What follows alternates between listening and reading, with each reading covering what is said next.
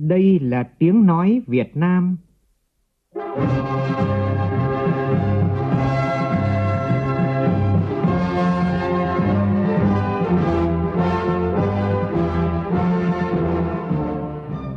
là tiếng nói Việt Nam, phát thanh từ Hà Nội, thủ đô nước Cộng hòa xã hội chủ nghĩa Việt Nam.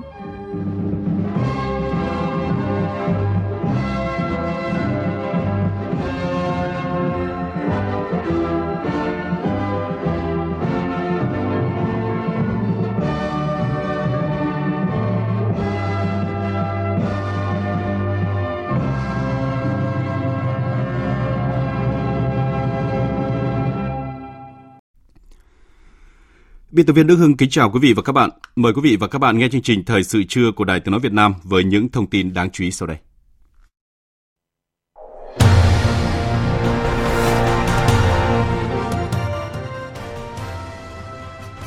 Lễ kỷ niệm 55 năm ngày thiết lập quan hệ ngoại giao Việt Nam Campuchia một lần nữa khẳng định sự hợp tác hữu nghị cùng phát triển giữa hai quốc gia trong thời gian tới.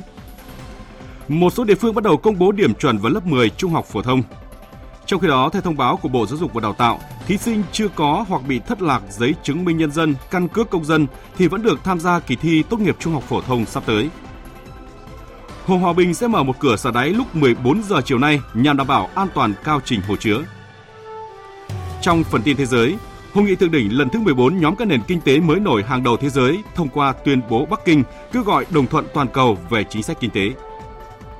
Lãnh đạo Liên minh châu Âu nhất trí cấp quy chế ứng cử viên gia nhập Liên minh châu Âu cho Ukraine và nước láng giềng Moldova. Nga lập tức phản đối.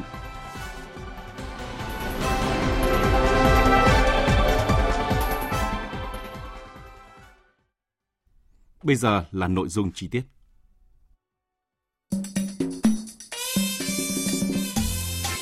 Kỷ niệm 55 năm quan hệ hữu nghị Việt Nam Campuchia kỷ niệm 55 năm quan hệ hữu nghị Việt Nam Campuchia.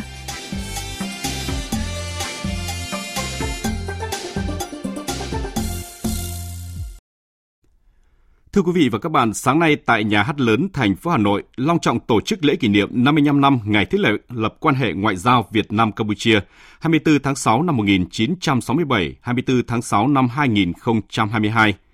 Tham dự buổi lễ về phía Campuchia có bà Men Som On, Phó Thủ tướng Vương quốc Campuchia, Chủ tịch Hội hữu nghị Campuchia Việt Nam, Trường đoàn đại biểu Vương quốc Campuchia, Ngài Chay Navut, Đại sứ đặc mệnh toàn quyền Vương quốc Campuchia tại Việt Nam, bà Duong Vana, nghị sĩ Quốc hội Vương quốc Campuchia, Phó Chủ tịch Hội hữu nghị Campuchia Việt Nam, cùng đại diện công nhân và lưu học sinh Campuchia đang sinh sống, công tác và học tập tại Việt Nam. Về phía Việt Nam có đồng chí Võ Văn Thưởng, Ủy viên Bộ Chính trị, Thường trực Ban Bí thư,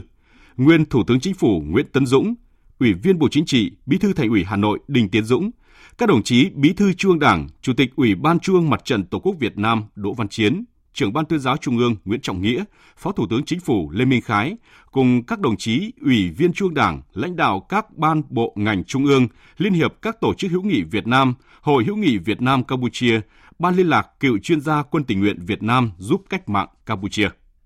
Phóng viên Lại Hoa phản ánh.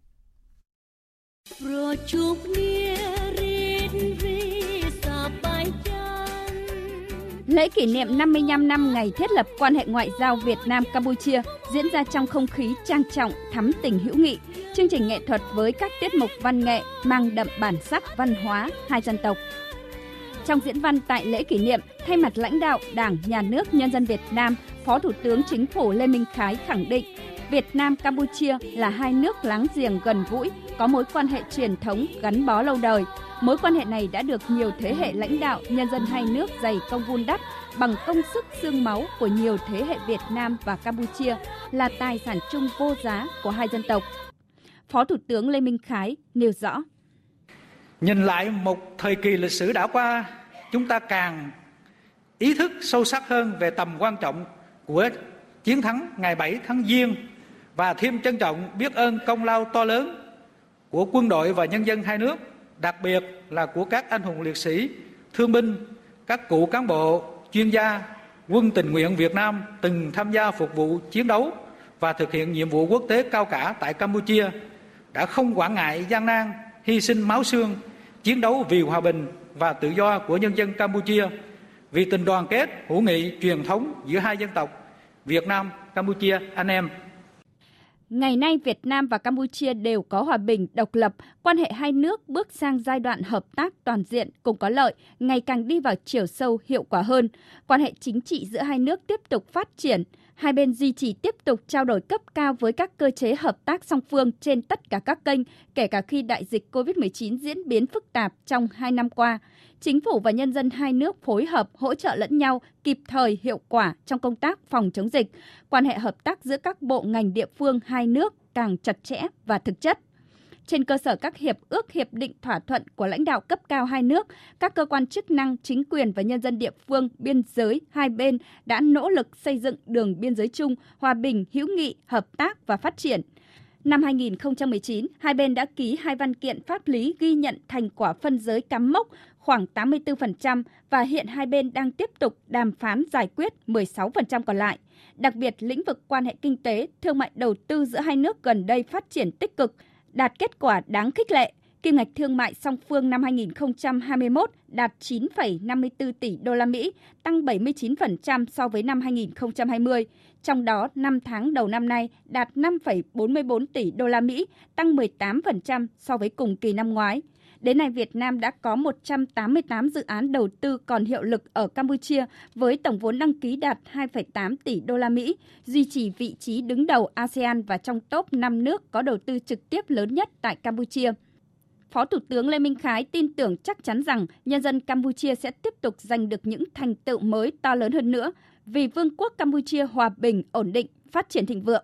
Về phần mình, bà Men Som Om, Phó Thủ tướng Vương quốc Campuchia, bày tỏ niềm tự hào khi tham dự lễ kỷ niệm 55 năm ngày thiết lập quan hệ ngoại giao Việt Nam-Campuchia, khẳng định đây là sự kiện lịch sử trọng đại, cho thấy mối quan hệ đoàn kết hữu nghị truyền thống và hợp tác tốt đẹp giữa hai nước từ trước đến nay đã mang lại lợi ích chung cho hai dân tộc, nhất là trong việc giành được hòa bình, ổn định và phồn vinh bà Men Som Om bày tỏ sự cảm ơn sâu sắc đối với sự ủng hộ giúp đỡ quý giá mà lãnh đạo Đảng, Nhà nước, Nhân dân Việt Nam đã dành cho nhân dân Campuchia trong việc khôi phục kiến thiết đất nước để có sự phát triển như ngày hôm nay, nhất là công ơn quý giá, sự hy sinh to lớn của Bộ đội tình nguyện Việt Nam thực hiện nghĩa vụ quốc tế giúp giải phóng nhân dân Campuchia thoát khỏi chế độ Pol Pot vào ngày 7 tháng 1 năm 1979. Nhân dịp này, tôi xin bày tỏ sự trân trọng biết ơn chân thành và sâu sắc nhất đối với sự giúp đỡ, công ơn to lớn của Đảng, Nhà nước, quân đội và nhân dân Việt Nam luôn luôn giúp đỡ và đồng cam cộng khổ với nhân dân Campuchia. Sự ủng hộ và khổ và chia ly do chiến tranh trở thành một quốc gia thống nhất với hòa bình trọn vẹn và phát triển trên mọi lĩnh vực.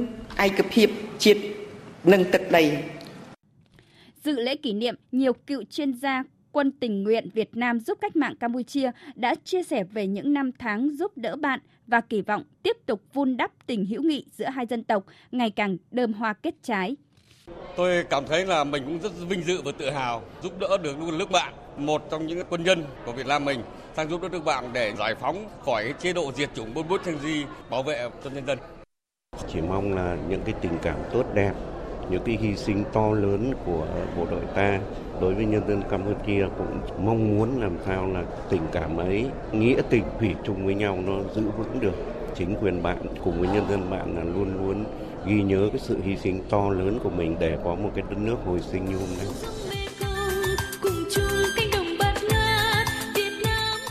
Thay mặt thế hệ trẻ hai nước, sinh viên Pam Chiêu Vây, Đại học Bách khoa Hà Nội và sinh viên Lê Thủy Trang, Đại học Công nghiệp Hà Nội đã phát biểu khẳng định sứ mệnh trong việc chung tay vun đắp tình hữu nghị truyền thống Việt Nam Campuchia, viết tiếp trang sử hào hùng của hai dân tộc, quyết tâm đóng góp hết sức mình gìn giữ vun đắp tình hữu nghị Việt Nam Campuchia, mang lại lợi ích thiết thực cho nhân dân hai nước vì hòa bình, ổn định, phát triển ở khu vực và thế giới. Việt Nam, Campuchia, tay cầm tay, Samaki, Samaki, Samaki. Vừa rồi là phản ánh của phóng viên Đài Tiếng Nói Việt Nam về lễ kỷ niệm 55 năm ngày thiết lập quan hệ ngoại giao Việt Nam-Campuchia diễn ra sáng nay tại Nhà hát lớn Hà Nội. Chương trình Thời sự trưa tiếp tục với các tin đáng chú ý khác. Sáng nay, Bộ Thông tin và Truyền thông phối hợp với Tổng công ty Bưu điện Việt Nam và Hội Tem Việt Nam khai mạc triển lãm tem bưu chính quốc gia trưng bày các bộ sưu tập đặc sắc theo các thể loại và chủ đề phong phú, được các tác giả ở nhiều độ tuổi khác nhau nghiên cứu, tìm kiếm, sưu tầm công phu và đã được tuyển chọn từ hội tem các tỉnh thành phố trên cả nước. Đáng chú ý là bộ tem khẳng định chủ quyền biển đảo Trường Sa, Hoàng Sa của Việt Nam. Phóng viên Kim Thanh thông tin. Với quy mô 500 khung trưng bày được hội tụ từ các hội tem và nhà sưu tập tem trên toàn quốc, các bộ sưu tập tem được thể hiện bằng ngôn ngữ hội họa đặc trưng, mang đến cho người xem sự trải nghiệm thú vị với những thước phim tem bưu chính sống động về đất nước, con người, nền văn hóa của Việt Nam và các nước trên thế giới, những trang sử vẻ vang của dân tộc Việt Nam trong công cuộc đấu tranh, bảo vệ và dựng xây đất nước, cùng chân dung Chủ tịch Hồ Chí Minh.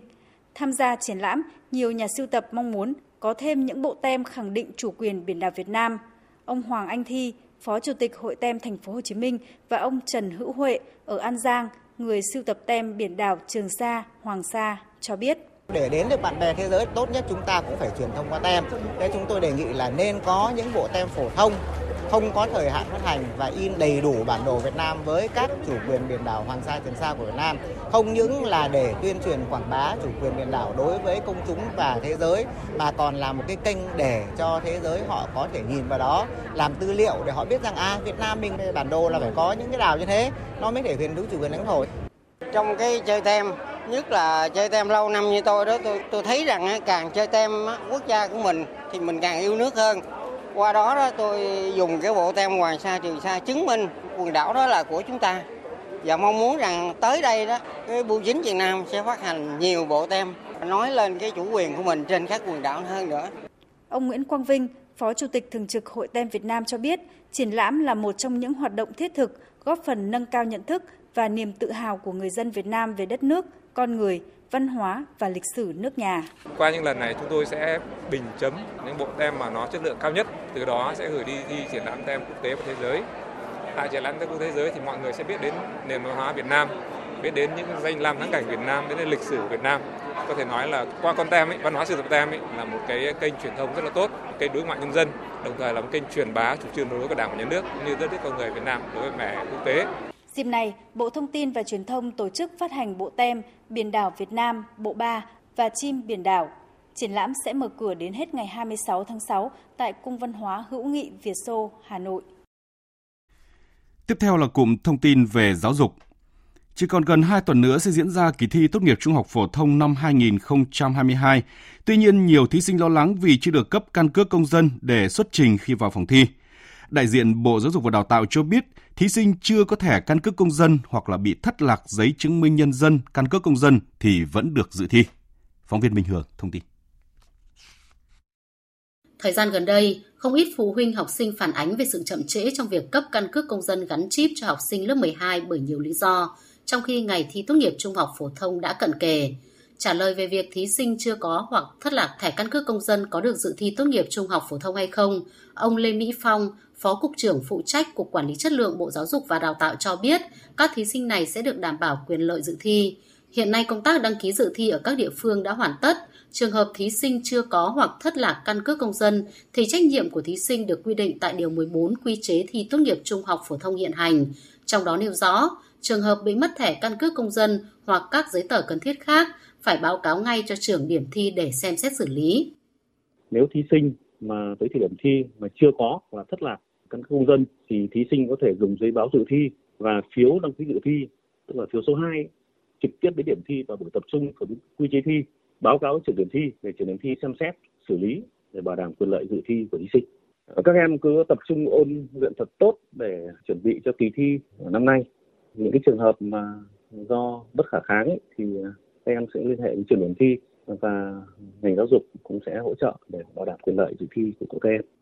Liên quan đến vấn đề thẻ căn cước của thí sinh khi dự thi tốt nghiệp trung học phổ thông, Sở Giáo dục và Đào tạo tỉnh Phú Thọ cho biết đang giả soát để có hướng dẫn đối với các thí sinh chưa có hoặc thất lạc thẻ căn cước công dân. Thí sinh cũng có thể sử dụng mã số định danh cá nhân, cũng chính là số căn cước công dân do đơn vị chức năng cấp để làm thủ tục dự thi. Ông Phùng Quốc Lập, Phó Giám đốc Sở Giáo dục và Đào tạo tỉnh Phú Thọ cho biết để đảm bảo quyền lợi cho các thí sinh dự thi tốt nghiệp uh, ờ, trung học thông năm 2022. Ngay từ khi có cái văn bản hướng dẫn của Bộ cũng như là quy chế thì tất cả các nhà trường đã triển khai hướng dẫn cho các em học sinh học quy chế trong đó có cái nội dung có liên quan tới quy định về thẻ căn cước đối với học sinh trong quá trình dự thi. Đối với trường Phúc Thọ thì về cơ bản cũng đã có thẻ căn cước còn một số trường hợp chúng đã xử lý thực hiện theo phương án 2 đó là cấp thẻ định danh cho các em còn lại cũng rất ít. Sáng nay, Sở Giáo dục và Đào tạo Thành phố Hồ Chí Minh chính thức công bố kết quả thi lớp 10 công lập và trường chuyên năm học 2022-2023. Tin của Vũ Hường, phóng viên thường trú tại Thành phố Hồ Chí Minh.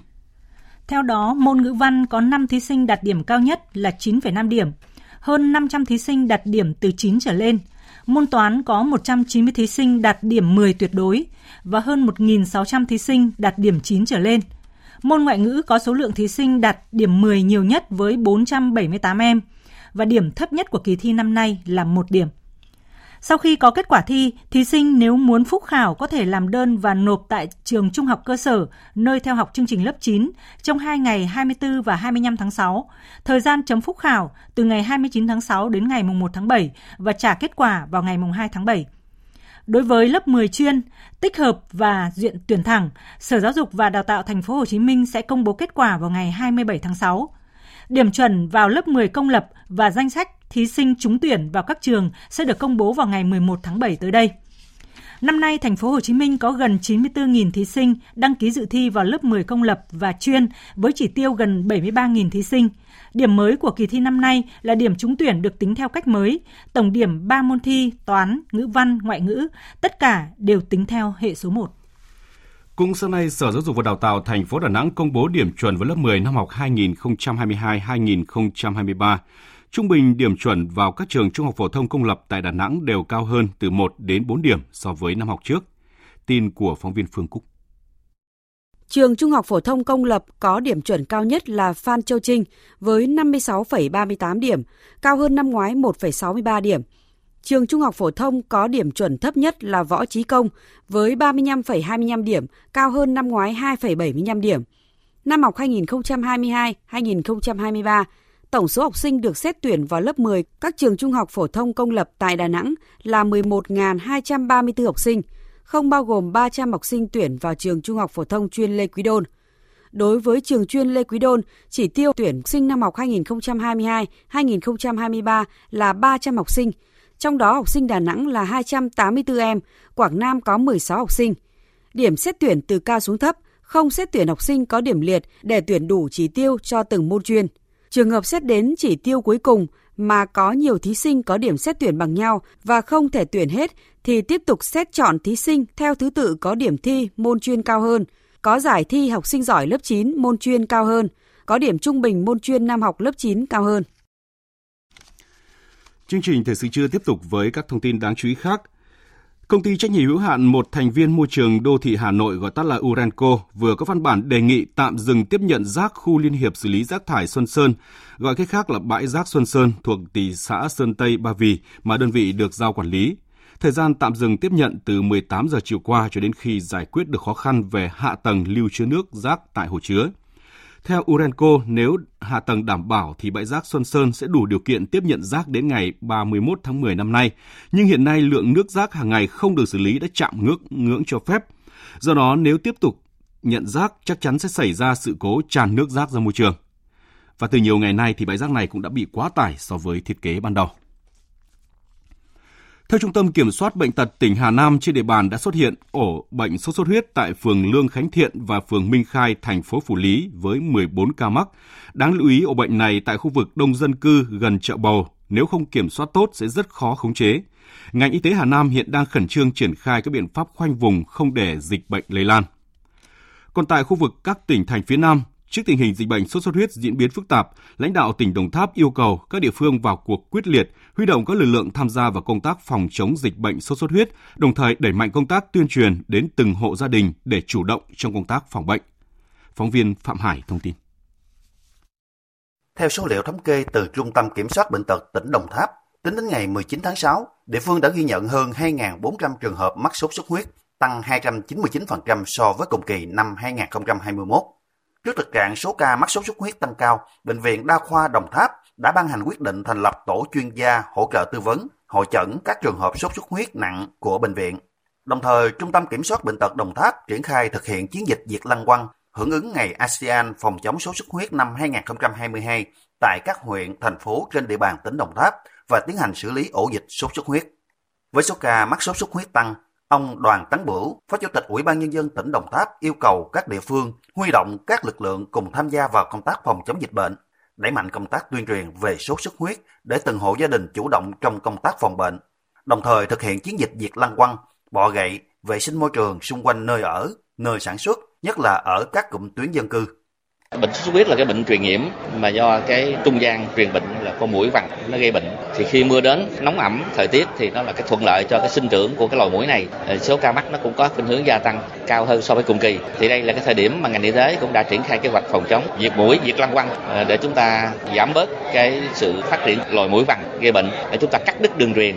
Để đẩy lùi được dịch sốt xuất huyết thì người dân cũng cần nâng cao ý thức trong phòng chống dịch bệnh, không chủ quan lơ là tiếp tục thực hiện các biện pháp diệt mũi, diệt lăng quăng, dọn dẹp nhà cửa, phát quang bụi rậm, chung tay cùng chính quyền địa phương trong phòng chống dịch sốt xuất huyết để từng bước đẩy lùi dịch bệnh.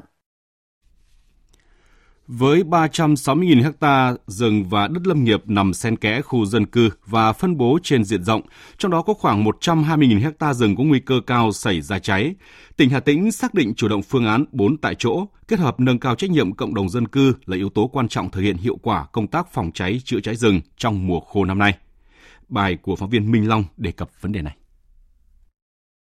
Theo Chi cục Kiểm lâm tỉnh Hà Tĩnh, khoảng 120.000 ha rừng dễ cháy nằm xen kẽ khu dân cư và phân bố trên diện rộng. Đây là thách thức rất lớn trong công tác phòng cháy chữa cháy rừng trong mùa khô năm nay.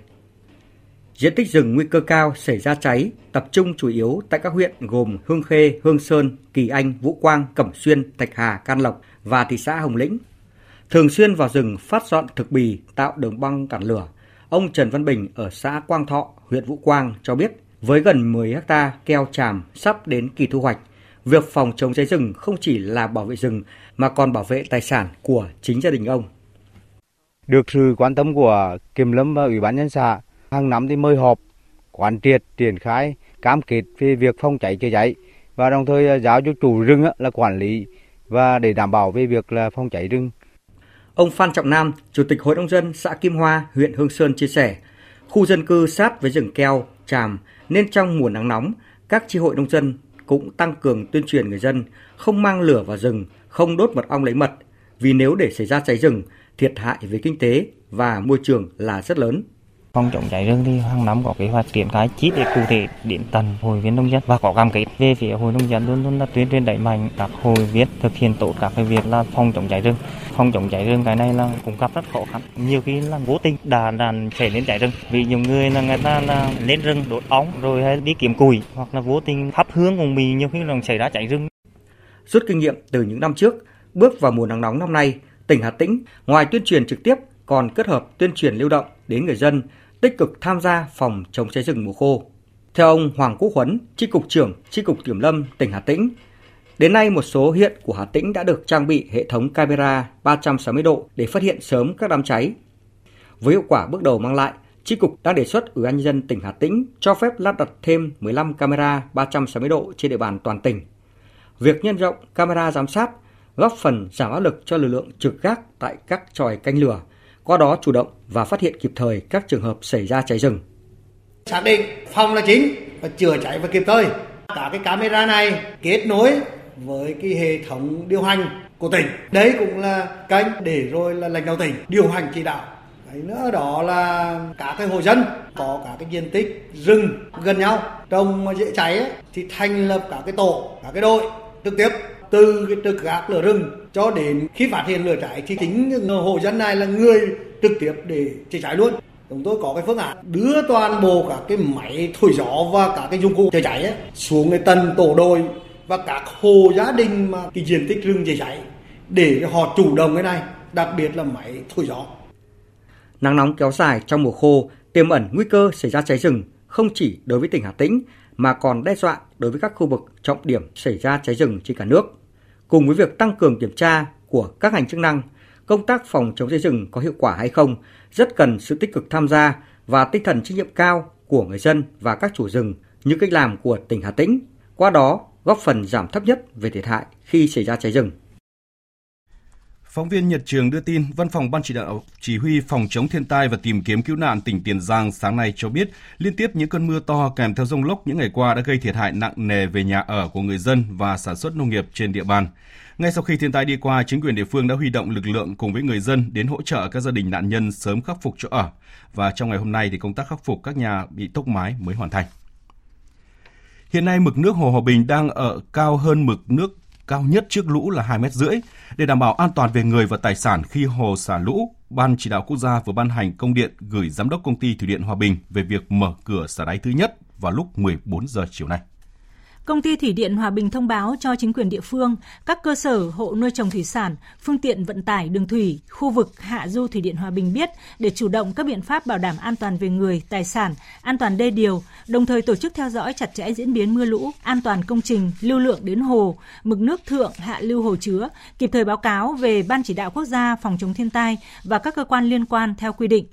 Cùng ngày, Văn phòng Thường trực Ban Chỉ đạo Quốc gia về phòng chống thiên tai có văn bản gửi các tỉnh, thành phố Hòa Bình, Phú Thọ, Vĩnh Phúc, Hà Nội, Bắc Ninh, Hải Dương, Hải Phòng, Hưng Yên, Hà Nam, Thái Bình, Nam Định và Ninh Bình về việc đảm bảo an toàn hạ du khi xả lũ Hồ Hòa Bình. Các tỉnh thành phố tổ chức thông báo ngay đến các cấp chính quyền, người dân, các tổ chức có hoạt động trên sông, ven sông, cơ sở nuôi trồng thủy sản trên sông, phương tiện vận tải thủy, các bến đò ngang biết để chủ động đảm bảo về người và tài sản. Theo thông tin từ Trung tâm Báo tin Động đất và Cảnh báo sóng thần, tại khu vực huyện Con Plong, tỉnh Con Tum vừa xảy ra một trận động đất mạnh 3,2 độ và có độ sâu chấn tiêu khoảng 10 km. Trận động đất này được xác định là thuộc cấp độ rủi ro thiên tai là cấp 0. Trước đó vào lúc 21 giờ 28 phút hôm qua cũng tại khu vực huyện Con Plong, tỉnh Con Tum đã xảy ra một trận động đất mạnh 2,7 độ và có độ sâu chấn tiêu khoảng 8 km thuộc cấp độ rủi ro thiên tai cấp 0. Trước đó, ngày 22 tháng 6, cũng tại khu vực này đã xảy ra liên tiếp 4 trận động đất có độ lớn dao động từ 2,6 đến 3,2 độ. Và trước khi chuyển sang phần tin thế giới là những thông tin thời tiết đáng chú ý.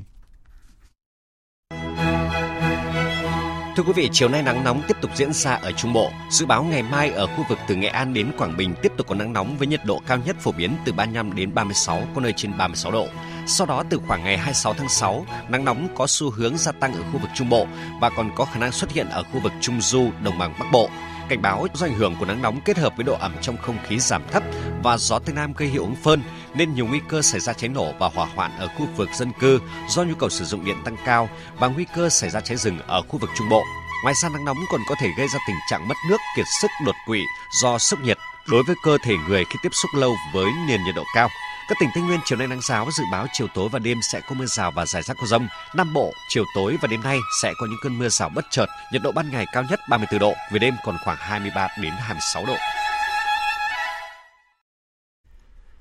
Chương trình Thời sự trưa xin được tiếp tục với phần tin thế giới. Truyền thông nhà nước Triều Tiên hôm nay đưa tin, hội nghị mở rộng của Quân ủy Trung ương Đảng Lao động Triều Tiên khóa 8 đã kết thúc sau 3 ngày làm việc, thảo luận về các chính sách quốc phòng. Hãng thông tấn Trung ương Triều Tiên KCNA dẫn phát biểu của nhà lãnh đạo Kim Jong-un chỉ đạo tại hội nghị nhấn mạnh toàn quân cần nỗ lực hết sức thực hiện chương trình xây dựng quân đội và kế hoạch chiến lược quân sự của Ban chấp hành Trung ương Đảng Lao động Triều Tiên và củng cố toàn diện năng lực tự vệ mạnh mẽ, áp đảo bất cứ thế lực thù địch nào. Theo bài viết, hội nghị cũng đã nghiên cứu và thông qua một vấn đề quan trọng là đảm bảo về quân sự cho việc tăng cường hơn nữa năng lực gian đe của đất nước, phù hợp với kế hoạch chiến lược của Ban chấp hành Trung ương Đảng và thông qua kế hoạch tổ chức lại các đơn vị quân đội. Cuộc họp không đề cập bất kỳ nội dung nào về chương trình hạt nhân và tên lửa của nước này. Song trong cuộc họp này, ông Ri Pyong Chol, người đứng đầu hoạt động phát triển tên lửa của Triều Tiên, đã được bầu làm Phó Chủ tịch Quân ủy Trung ương. Hội nghị thượng đỉnh lần thứ 14 nhóm các nền kinh tế mới nổi hàng đầu thế giới gọi tắt là BRICS gồm Brazil, Nga, Ấn Độ, Trung Quốc và Nam Phi vừa thông qua tuyên bố Bắc Kinh, trong đó kêu gọi các tổ chức tài chính đa phương và các tổ chức quốc tế đóng vai trò xây dựng trong nỗ lực đạt được sự đồng thuận toàn cầu về chính sách kinh tế và ngăn ngừa những rủi ro mang tính hệ thống.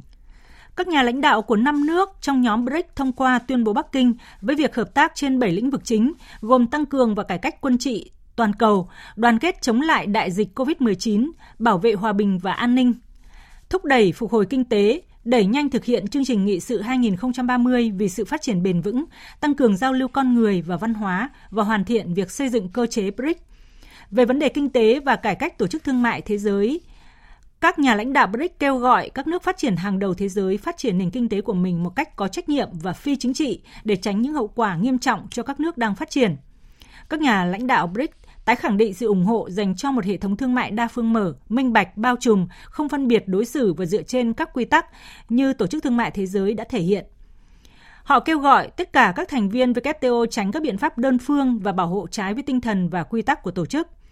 Các nhà lãnh đạo BRICS khẳng định sẽ hỗ trợ lục địa châu Phi trong nỗ lực phục hồi kinh tế và phát triển bền vững trong thời kỳ hậu đại dịch COVID-19. Họ cũng bày tỏ sự ủng hộ đối với chương trình nghị sự năm 2063 của Liên minh châu Phi và nỗ lực của châu Phi nhằm đạt được mục tiêu hội nhập thông qua phát triển khu vực mậu dịch tự do, lục địa châu Phi và các cơ chế khác. Phát biểu trực tuyến tại hội nghị BRICS lần thứ 14 diễn ra tối qua, Chủ tịch Trung Quốc Tập Cận Bình kêu gọi các nước thành viên thúc đẩy chủ nghĩa đa phương, phản đối việc lạm dụng trừng phạt đơn phương. Phóng viên Bích Thuận, thường trú tại Bắc Kinh đưa tin.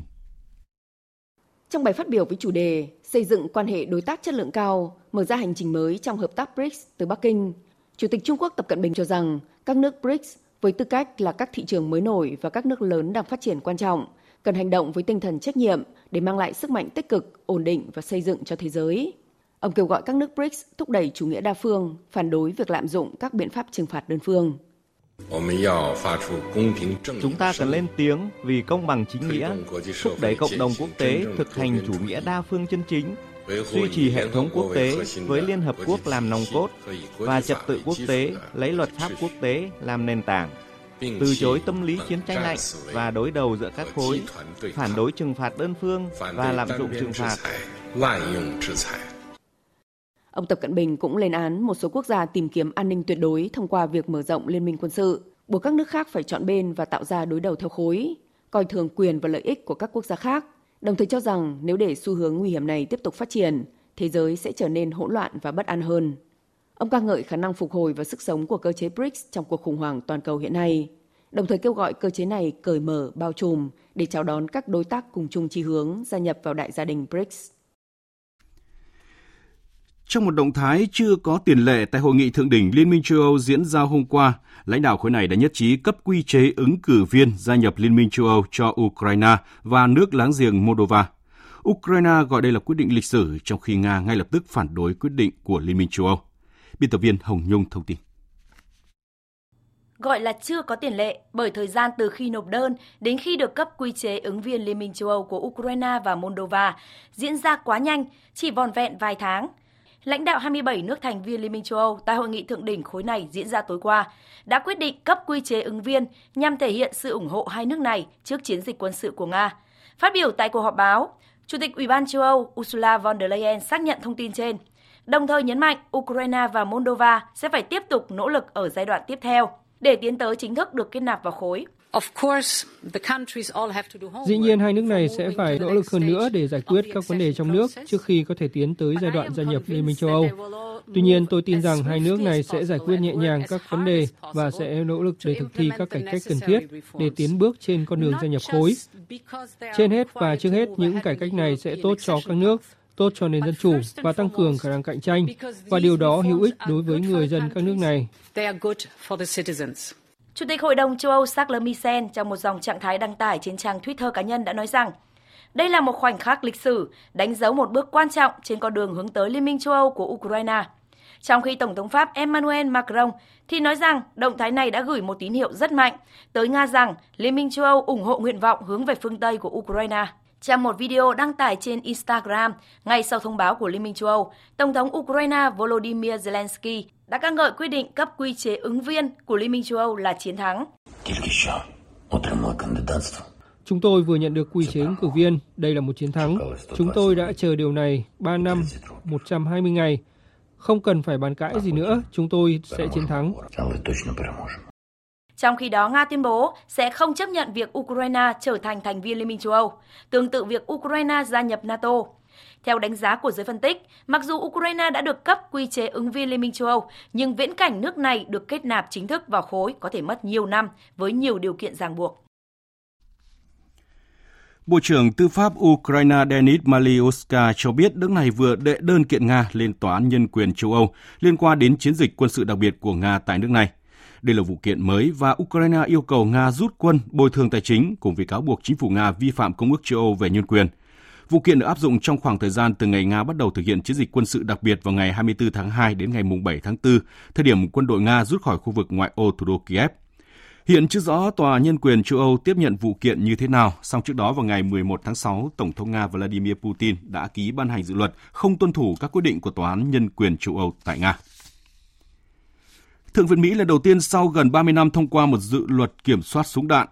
Hạ viện Mỹ sẽ bỏ phiếu đối với dự luật này ngay một ngày sau đó. Các nhà lập pháp thuộc cả hai đảng Dân Chủ và Cộng Hòa đã hoan nghênh dự luật này và coi đây là dự luật kiểm soát súng đạn quan trọng nhất được thông qua tại Thượng viện trong gần 30 năm qua. Nếu được Quốc hội Mỹ thông qua, đây sẽ là một trong những thành tiệu chính sách đối nội lớn nhất của Tổng thống Joe Biden trong hai năm đầu nhiệm kỳ của mình.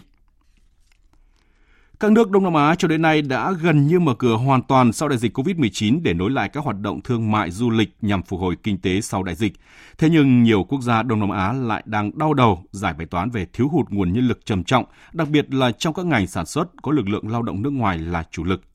Biên tập viên Châu Anh thông tin. Tại một đồn điền cọ rộng hàng trăm hecta ở phía tây Malaysia,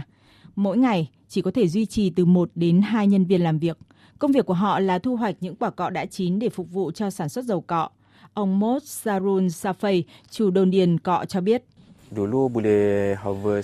Trước đây chúng tôi có thể thu hoạch cọ hai lần mỗi tháng, nhưng bây giờ thì vòng tròn thu hoạch phải đến 21 ngày hoặc một tháng. Số lượng giờ làm tăng lên nhưng sản lượng thu hoạch giảm. Hiện tại chúng tôi chỉ thu hoạch được khoảng hơn 200 tấn, nhưng nếu có thêm nhân công, chúng tôi có thể thu hoạch lên hơn 300 tấn. Đây là tình trạng chung không chỉ trong các đồn điền trồng cọ ở Malaysia mà còn trong nhiều ngành sản xuất như là nông nghiệp, xây dựng và công nghiệp nhẹ như là may mặc ở quốc gia này. Theo cơ quan thống kê quốc gia Malaysia, ngành dầu cọ có thể thiếu hụt khoảng 75.000 lao động. Ngành sản xuất may mặc cũng có thể thiếu tới 30.000 người do phụ thuộc vào nguồn lao động nước ngoài. Singapore là quốc gia có 5,7 triệu dân, nhưng số lao động nhập cư đã chiếm tới gần 1 phần tư. Sau đại dịch, quốc gia này thiếu nguồn lao động trầm trọng, đặc biệt là trong ngành xây dựng và dịch vụ. Ông Brian Tân, chuyên gia kinh tế khu vực ở Singapore của ngân hàng Anh Barclays cho rằng, việc phụ thuộc quá nhiều vào nguồn lao động nước ngoài đã khiến cho nguồn cung lao động giảm đột ngột do dịch bệnh. Thái Lan cũng đang gặp vấn đề tương tự đại dịch đã khiến cho hàng trăm nghìn lao động nhập cư chủ yếu ở Myanmar rời bỏ Thái Lan trở về nước và khiến cho các nhà máy sản xuất ô tô, thiết bị điện tử và hàng gia dụng của nước này không thể hoạt động đủ công suất ngay cả khi đại dịch COVID-19 đã được kiểm soát. Chính phủ Thái Lan đã cố gắng tuyển dụng lao động bản địa, tuy nhiên số lượng vẫn chưa đáp ứng được nhu cầu. Các chuyên gia cho rằng các nước Đông Nam Á cần thêm nhiều thời gian hơn nữa, phải có nhiều chính sách thu hút hơn nữa đối với người lao động nhập cư để khắc phục tình trạng thiếu lao động, đứt gãy chuỗi cung ứng và quay lại với nhịp sản xuất bình thường như trước khi đại dịch. Tổng giám đốc Tổ chức Y tế Thế giới WHO Ghebreyesus vừa cảnh báo về sự thiếu hiểu biết và không minh bạch, không chia sẻ thông tin đáng lo ngại liên quan đến dịch bệnh đậu mùa khỉ. Cảnh báo được đưa ra trong cuộc họp đầu tiên của Ủy ban khẩn cấp của WHO đang diễn ra nhằm xem xét liệu có nên công bố đậu mùa khỉ là tình trạng khẩn cấp về sức khỏe cộng đồng được quốc tế quan tâm hay không.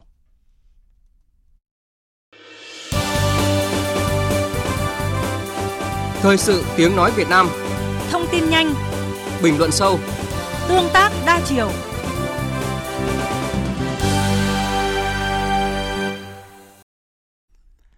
Thưa quý vị và các bạn, hai tháng qua có thêm hơn 50 sinh viên Campuchia, Lào đang học tập tại thành phố Hồ Chí Minh có mái nhà thứ hai của mình khi được các gia đình người Việt tại 17 quận huyện, thành phố Thủ Đức nhận hỗ trợ và nuôi dưỡng để các em cùng sinh sống như người thân trong gia đình.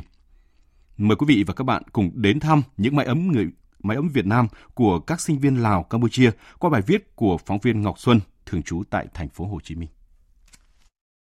Luli Chen, du học sinh Campuchia, hiện là sinh viên năm ba trường Đại học Tôn Đức Thắng, đã là thành viên trong một gia đình Việt tại thành phố Hồ Chí Minh. Mẹ nuôi của em là bà Trương Thúy Uyên, phó hiệu trưởng trường Trung học cơ sở Dân Đồn, quận 4.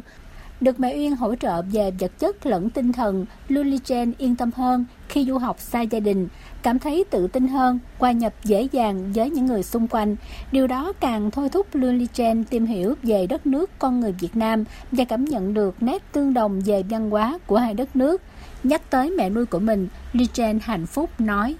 Được mẹ Uyên nhận nuôi thì cảm thấy mẹ luôn luôn chăm sóc như con ruột quan tâm, hỏi thăm, con khó khăn gì thì mẹ luôn luôn hỗ trợ vật chất với lại tinh thần. Thì cảm thấy là ấm áp, có một người mẹ ở bên cạnh như vậy. Mặc dù xa gia đình, xa nhà, nhưng mà con cảm thấy có mẹ chăm sóc như mẹ ruột như vậy thì con cảm thấy rất là may mắn.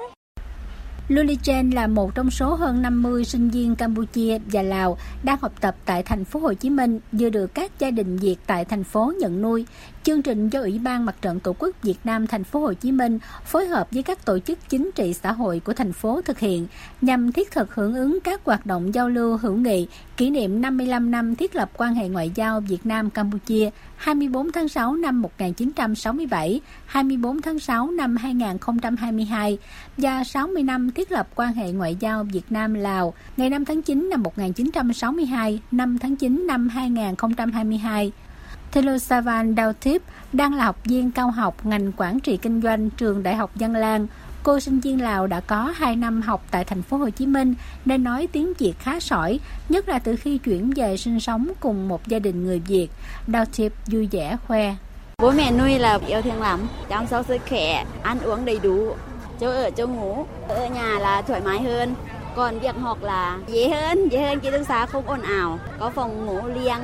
Nghe cô con gái nuôi trò chuyện, bà Đỗ Liên Ngọc Lý, ngụ phường 2 quận 6, mỉm cười triều mến kể, Đào Thiệp là một trong hai sinh viên Lào mà bà nhận nuôi trong năm nay. Trước đó, bà đã có 6 năm tham gia chương trình Tàu Thanh niên Đông Nam Á, nhận nuôi 8 sinh viên Lào Campuchia. Bà Lý tình nguyện nhận nuôi các bạn vì gia đình làm homestay và có hai người con gái cũng đang là sinh viên. Mình nghĩ khi con mình đi xa thì uh, tất nhiên là mẹ sẽ sợ đủ thứ. Thì khi các bạn qua thì mình cũng muốn là các bạn kêu mình bằng ba với mẹ giống như con mình luôn. Thì mình muốn là giúp cho các bạn tránh được những cái mà không hay đơn giản vậy thôi. Cái đó là cái tinh thần người Việt mình mà. là mình tạo làm sao cho cảm giác không phải là ở nhà người lạ mà là ở trong gia đình. Theo Ủy ban Mặt trận Tổ quốc thành phố Hồ Chí Minh, cùng với việc chọn các gia đình nhận nuôi dưỡng chăm sóc sinh viên Lào Campuchia, chương trình còn có nhiều hoạt động ý nghĩa như Ngày hội gia đình Việt Lào Campuchia, lãnh đạo thành phố thăm hỏi động viên các gia đình nuôi và sinh viên Lào Campuchia tham gia chương trình Hành trình về nguồn nhân dân. Đến nay đã có 167 lưu học sinh Campuchia đang học tập tại các trường đại học cao đẳng tại thành phố Hồ Chí Minh được nhận đỡ đầu trong chương trình ươm mầm hữu nghị. Hơn 100 gia đình nuôi là cán bộ hội, các cựu chuyên gia, cựu quân tình nguyện Việt Nam giúp bạn Campuchia. Các cha mẹ đỡ đầu đưa các em về nhà vào dịp cuối tuần lễ Tết để gặp gỡ các thành viên khác trong gia đình, tạo cơ hội cho các em trau dồi tiếng Việt, nâng cao kiến thức, hiểu biết về văn hóa Việt Nam. Ông Trần Tấn Ngô, Phó Chủ tịch Trung ương Hội hữu nghị Việt Nam Campuchia cho biết, sắp tới sẽ tổ chức cho các em cùng cha mẹ đỡ đầu trở về thăm quê hương để sự gắn bó ngày càng thắm thiết các em xa nhà xa gia đình xa quê hương mà ở Việt Nam học tập thì cha mẹ đỡ đầu là những người thường xuyên gặp gỡ chăm sóc nâng niu chiều chuộng các em. Những cái cuộc đi giao lưu hoặc là những ngày lễ ngày Tết thì cho các em tham dự để biết cái sinh hoạt cộng đồng ở Việt Nam, văn hóa Việt Nam. Sắp tới đây cha mẹ đỡ đầu là chúng tôi sẽ chọn lựa những người mà đã từng tham gia chiến trường Campuchia và đã từng qua giúp bạn Campuchia để xây dựng chiến trường Campuchia. Thì chính những người đó là có tấm lòng và thương yêu các em nhất còn rất nhiều những chương trình hoạt động ý nghĩa không chỉ gắn kết sinh viên Lào, Campuchia với gia đình Việt, mà còn thể hiện sự quan tâm, chăm lo của Đảng bộ, chính quyền thành phố Hồ Chí Minh đối với các bạn trong thời gian học tập trên địa bàn thành phố thông qua các hoạt động giao lưu nhân dân nhằm tăng cường hơn nữa sự hiểu biết lẫn nhau về đất nước, con người, văn hóa, lịch sử, từ đó góp phần dung đắp, thắt chặt hơn nữa tình đoàn kết, mối quan hệ hữu nghị đặc biệt giữa ba nước láng giềng Việt Nam, Lào, Campuchia mãi bền vững, trường tồn. Tiếp tục chương trình thời sự trưa nay là trang tin đầu tư tài chính và bản tin thể thao. Trang tin đầu tư tài chính. Thưa quý vị và các bạn, giá vàng hôm nay trên thị trường quốc tế neo ở mức cao và có khả năng tăng tiếp khi các nhà đầu tư lo ngại kinh tế suy thoái. Giá vàng thế giới giao ngay đứng ở quanh ngưỡng 1.825,3 đô la Mỹ một ounce, giảm 7,7 đô la Mỹ một ounce so với đêm qua. Còn ở thị trường trong nước, giá vàng thương hiệu vàng rồng Thăng Long của công ty Bảo Tín Minh Châu mua vào ở mức 53 triệu 810 000 đồng một lượng và bán ra ở mức 54 triệu 510 000 đồng một lượng. Trên thị trường tiền tệ hôm nay, Ngân hàng Nhà nước niêm yết tỷ giá trung tâm của đồng Việt Nam với đô la Mỹ ở mức 23.105 đồng một đô la Mỹ. Dự án đường bộ cao tốc Tân Phú Bảo Lộc theo phương thức PPP vừa được Ủy ban nhân dân tỉnh Lâm Đồng trình lại Thủ tướng sau khi cập nhật bổ sung hồ sơ chuyển đổi mục đích sử dụng rừng. Theo đề xuất của Ủy ban nhân dân tỉnh Lâm Đồng, dự án xây dựng đường bộ cao tốc Tân Phú Bảo Lộc có tổng chiều dài tuyến là 66 km, tổng diện tích sử dụng đất của dự án khoảng 455 ha. Tổng mức đầu tư dự án giai đoạn phân kỳ là 16.220 tỷ đồng. Việt Nam đầu tư gần 350 triệu đô la Mỹ qua Mozambique trong các lĩnh vực nông sản, công nghiệp nặng, phát triển hạ tầng, tài chính y tế. Việt Nam hiện có 3 dự án đầu tư tại Mozambique, trong đó Tập đoàn Công nghiệp Viễn thông Quân đội Viettel có dự án đầu tư viễn thông với tổng vốn đăng ký hơn 345 triệu đô la Mỹ, đang hoạt động rất hiệu quả. Hai bên có nhiều dự án hợp tác chia sẻ kinh nghiệm và đào tạo kỹ thuật phát triển nông nghiệp thủy sản, duy trì hợp tác hiệu quả trong lĩnh vực giáo dục và chuyên gia bởi Mozambique là một quốc gia rộng lớn với dân số hơn 33 triệu người và là cửa ngõ của khu vực Đông Nam châu Phi, hiện vẫn còn nhiều tiềm năng. Diễn biến thị trường chứng khoán mở cửa phiên sáng nay đồng pha với thị trường thế giới. Hầu hết các nhóm ngành đều đang hiện diện trong sắc xanh. Chú ý có chứng khoán tăng 0,86% với FTS tăng trần. Ngân hàng tăng nhẹ. Tuy nhiên, thanh khoản tiếp tục duy trì ở mức thấp cho thấy tâm lý thận trọng của nhà đầu tư. Và chốt phiên giao dịch sáng nay thì VN Index đạt 1.193,34 điểm, HNX Index đạt 277,09 điểm, còn Upcom Index đạt 87,22 điểm. Đầu tư tài chính biến cơ hội thành hiện thực. Đầu tư tài chính biến cơ hội thành hiện thực. Thưa quý vị và các bạn, thành phố Hồ Chí Minh có 18 khu công nghiệp, khu chế xuất, khu công nghệ cao với hơn 500 dự án có vốn đầu tư trực tiếp nước ngoài FDI của hơn 30 quốc gia vùng lãnh thổ. Sau đại dịch Covid-19, hầu hết các doanh nghiệp FDI ở đây đều phục hồi sản xuất và có mức tăng trưởng tốt. Nhiều doanh nghiệp có mức tăng từ 10 đến 15% so với cùng kỳ năm trước. Thành phố đang tháo gỡ những khó khăn cho doanh nghiệp để tăng cường thu hút vốn các dự án FDI mới. Lệ Hằng, phóng viên thường trú tại thành phố Hồ Chí Minh phản ánh. Trong các khu công nghiệp, khu chế xuất của thành phố Hồ Chí Minh thì khu công nghệ cao tập trung nhiều doanh nghiệp FDI lớn với hơn 50 dự án, tổng vốn đầu tư hơn 9,1 tỷ đô la Mỹ. Mỗi năm, các doanh nghiệp trong khu này có kim ngạch xuất khẩu hơn 20 tỷ đô la Mỹ, chiếm khoảng 1 phần 3 kim ngạch xuất khẩu của thành phố. Sau dịch bệnh, các doanh nghiệp FDI đã nhanh chóng phục hồi sản xuất, nhiều doanh nghiệp tăng sản lượng và mở rộng quy mô. Công ty trách nhiệm hữu hạn Data Logic Việt Nam tại khu công nghệ cao thành phố Hồ Chí Minh chuyên sản xuất thiết bị đọc mã vạch. Sau dịch bệnh, từ tháng 10 năm 2021 đến nay, doanh nghiệp này đã nhanh chóng ổn định sản xuất trong trạng thái bình thường mới. Ông Đặng Văn Trung, giám đốc công ty trách nhiệm hữu hạn Data Logic Việt Nam cho biết, các bộ phận mua hàng của tập đoàn thì tìm mọi cách để thêm cái nguồn cung đi thương lượng với các cái nhà cung cấp của mình các nhà sản xuất của mình có kế hoạch tốt hơn làm việc với khách hàng để chuyển các cái đơn hàng qua những cái loại sản phẩm nào mà có nguồn cung phong phú hơn thuyết phục khách hàng để chuyển đơn hàng qua những cái loại sản phẩm mà mình có sẵn. Thành phố Hồ Chí Minh đang đẩy mạnh cải cách thủ tục hành chính thu hút đầu tư, nhất là thu hút vốn FDI Thành phố cũng đang tập trung giải quyết vấn đề thủ tục hành chính một cửa ở ban quản lý các khu công nghiệp, khu chế xuất, khu công nghệ cao theo hai hướng. Thành phố tranh thủ xây dựng cơ chế chính sách đặc thù của thành phố. Nếu được phê duyệt, thành phố sẽ mạnh dạn phân cấp ủy quyền cho ban quản lý các khu công nghiệp, khu chế xuất, khu công nghệ cao. Tuy nhiên, vấn đề này còn vướng một số luật và quy định cần phải được tháo gỡ. Ông Võ Văn Hoàng, Phó Chủ tịch Ủy ban nhân dân thành phố Hồ Chí Minh cho biết thì chúng tôi cũng đang đề nghị với lại à, khu công nghệ cao đó là nghiên cứu mô hình là một cửa nhưng mà nhiều chỗ là nâng cao trách nhiệm của ban quản lý khu công nghệ cao thành phố. Chịu trách nhiệm là giải quyết tiếp nhận hồ sơ của doanh nghiệp trong khu công nghệ cao và hoàn trả hồ sơ. Còn tất cả các việc bên trong à, giữa các cơ quan của nhà nước thì ban quản lý chịu trách nhiệm chủ trì phối hợp giải quyết bàn bạc thảo luận thống nhất. Những vướng mắc những bất cập mà không thể giải quyết được thì làm việc với doanh nghiệp để thống nhất.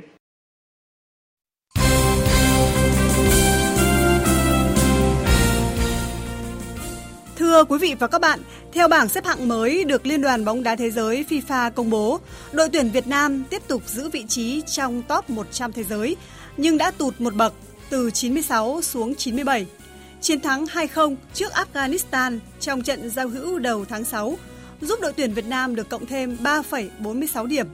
Tuy vậy, điểm số này chưa đủ để đội tuyển Việt Nam thăng tiến trên bảng xếp hạng do các đối thủ liền kề như Palestine và Kyrgyzstan đều có thành tích thi đấu rất tốt tại vòng loại thứ ba ASEAN Cup 2023.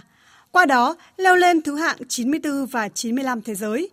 Ở vị trí top đầu bảng xếp hạng, đội tuyển Brazil giữ vị trí số 1. Xếp tiếp theo trong top 5 lần lượt là Bỉ, Argentina, Pháp và Anh. Chuẩn bị cho giải vô địch bóng đá Đông Nam Á 2022 diễn ra từ ngày 2 đến 15 tháng 7 tại Indonesia. Đội tuyển U19 Việt Nam đang tập luyện tại Trung tâm Đào tạo bóng đá trẻ Việt Nam. Dù thời tiết Hà Nội khá thất thường, nhưng không khí tập luyện luôn diễn ra nghiêm túc. Tất cả các cầu thủ đều rất nỗ lực để có tên trong danh sách chính thức đi dự giải.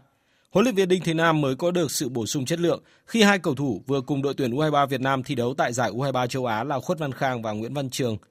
Những trải nghiệm tại giải U23 châu Á vừa qua sẽ giúp các cầu thủ như Văn Khang, Văn Trường tự tin hơn khi bước vào giải Đông Nam Á. Văn Trường cho rằng Trải nghiệm vừa qua rất tốt cho những cầu thủ trẻ cũng như là em khi được tham gia một giải đấu hàng đầu châu lục.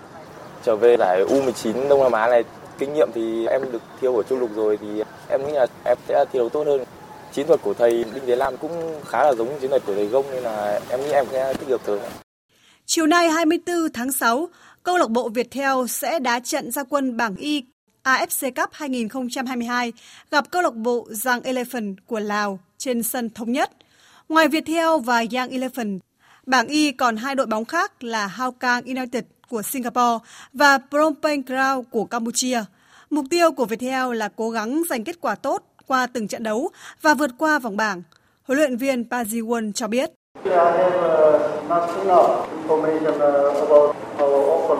Tôi cũng phải thừa nhận là tôi có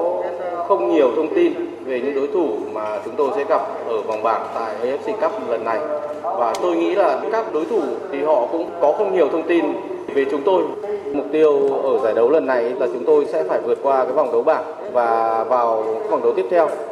Và tôi hy vọng là chúng tôi sẽ có được kết quả tốt ở trận đấu này. Chính vì thế mà chúng tôi cũng sẽ ra sân với quyết tâm cao nhất và hy vọng là chúng tôi sẽ có được kết quả như mong muốn.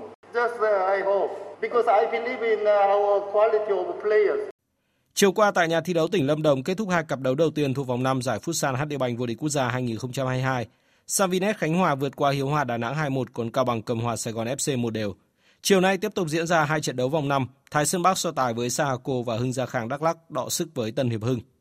Sau 4 trận đấu, đương kim vô địch Thái Sơn Nam mới chỉ giành được một chiến thắng, hai trận hòa và một thất bại. Kết quả này không phải là điều mà đội bóng từng 6 năm liên tiếp vô địch quốc gia mong muốn. Huấn luyện viên Phạm Minh Giang lý giải về thành tích không được như ý của đội bóng mình. Đầu năm đến giờ là các bạn đã đi thi đấu hai cái giải SEA Games và cái AFF Cup cho nên cái tải của các bạn rất là nhiều. Cái người nó nặng ịch cho nên vào sân cũng không được như mà mong muốn. Rồi cái khát khao để mà chiến thắng cũng giảm đi rất là nhiều. Tôi hy vọng là vài trận sau thì đội sẽ củng cố lại và có được cái thể lực cũng như cái khát khao tốt hơn. Trong khi đó, Sahako đã vươn lên mạnh mẽ với 3 trận toàn thắng, trong đó có chiến thắng 3-2 trước Thái Sơn Nam và đang chiếm ngôi đầu bảng. Huấn luyện viên Nguyễn Tuấn Anh cho biết. Mục tiêu của Sahako hôm nay là vào mỗi trận đấu đều phấn đấu chơi với một cái tinh thần phải lấy công hiến cao nhất. Ngoài ra cố gắng tích lũy điểm từng trận để có thể là mình đạt được cái mục đích mà toàn đội đã đề ra trước mùa giải. Ở trận đấu tiếp theo, Thái Sơn Nam sẽ gặp Hiếu Hoa Đà Nẵng vào lúc 15 giờ chiều mai 25 tháng 6. Còn Sahako đọ sức với Tân Hiệp Hưng lúc 17 giờ 15 phút chiều ngày 26 tháng 6. Dự báo thời tiết Thưa quý vị, chiều nắng, chiều tối và đêm có mưa rào và rông vài nơi là hình thái thời tiết phổ biến tại hầu hết các tỉnh thành phố trong chiều và tối nay, với cảnh báo trong mưa rông có khả năng xảy ra lốc xét, mưa đá và gió giật mạnh.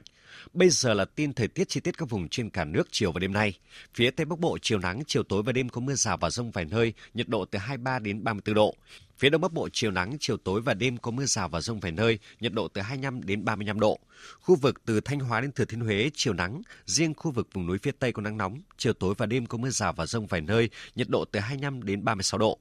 Khu vực từ Đà Nẵng đến Bình Thuận, chiều nắng, chiều tối có mưa rào và rông rải rác, đêm có mưa rào và rông vài nơi, nhiệt độ từ 24 đến 33 độ. Tây Nguyên, chiều nắng, chiều tối và tối có mưa rào và rông, cục bộ có mưa vừa mưa to, đêm có mưa rào và rông vài nơi, nhiệt độ từ 19 đến 32 độ.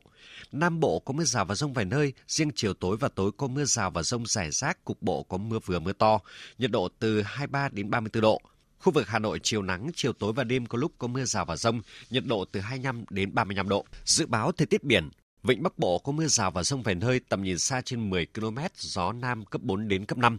Vùng biển từ Quảng Trị đến Quảng Ngãi, vùng biển từ Bình Định đến Ninh Thuận có mưa rào và rông vài nơi, tầm nhìn xa trên 10 km, gió Đông Nam đến Nam cấp 4. Vùng biển từ Bình Thuận đến Cà Mau và vùng biển từ Cà Mau đến Kiên Giang có mưa rào và rông rải rác, tầm nhìn xa trên 10 km, giảm xuống từ 4 đến 10 km trong mưa, gió nhẹ. Khu vực Bắc Biển Đông và khu vực quần đảo Hoàng Sa thuộc thành phố Đà Nẵng có mưa rào và rông vài nơi, tầm nhìn xa trên 10 km, gió Đông Nam đến Nam cấp 3 đến cấp 4. Khu vực giữa và Nam Biển Đông và khu vực quần đảo Trường Sa thuộc tỉnh Khánh Hòa có mưa rào rải rác và có nơi có rông. Tầm nhìn xa trên 10 km, giảm xuống từ 4 đến 10 km trong mưa, gió nhẹ. Vịnh Thái Lan có mưa rào và rông rải rác tầm nhìn xa trên 10 km, giảm xuống từ 4 đến 10 km trong mưa, gió Tây đến Tây Nam cấp 3 đến cấp 4. Quý vị và các bạn đang nghe chương trình Thời sự trưa của Đài Tiếng nói Việt Nam. Trước khi kết thúc chương trình, chúng tôi xin tóm lược một số tin chính vừa phát sóng. Việt Nam và Campuchia có mối quan hệ đoàn kết hữu nghị và hợp tác truyền thống lâu đời, được nhiều thế hệ lãnh đạo và nhân dân hai nước dày công vun đắp kể cả bằng xương máu. Những năm qua, quan hệ giữa hai nước không ngừng được củng cố và phát triển ngày càng sâu rộng. Lễ kỷ niệm 55 năm ngày thiết lập quan hệ ngoại giao Việt Nam Campuchia nhằm một lần nữa khẳng định hợp tác hữu nghị cùng phát triển giữa hai nước trong thời gian tới. Thành phố Hồ Chí Minh và Đà Nẵng công bố điểm chuẩn với lớp 10 trung học phổ thông. Trong khi đó, theo thông báo của Bộ Giáo dục và Đào tạo, thí sinh chưa có hoặc bị thất lạc giấy chứng minh nhân dân, căn cước công dân thì vẫn được tham gia kỳ thi tốt nghiệp trung học phổ thông sắp tới.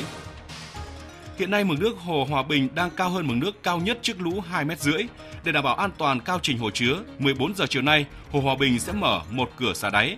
Các địa phương và người dân liên quan cần sẵn sàng triển khai ứng phó, chủ động đảm bảo về người và tài sản. Hội nghị thượng đỉnh lần thứ 14 nhóm các nền kinh tế mới nổi hàng đầu thế giới thông qua tuyên bố Bắc Kinh, kêu gọi sự đồng thuận toàn cầu về chính sách kinh tế. Trong tuyên bố Bắc Kinh, kêu gọi các tổ chức tài chính đa phương và các tổ chức quốc tế đóng vai trò xây dựng trong nỗ lực đạt được sự đồng thuận toàn cầu về chính sách kinh tế và ngăn ngừa những rủi ro mang tính hệ thống. Tới đây chúng tôi xin kết thúc chương trình thời sự trưa nay của Đài Tiếng nói Việt Nam. Chương trình do các biên tập viên Đức Hưng, Lan Anh, Hằng Nga cùng kỹ thuật viên Văn Quang phối hợp sản xuất và thực hiện, chịu trách nhiệm nội dung Nguyễn Thị Tuyết Mai.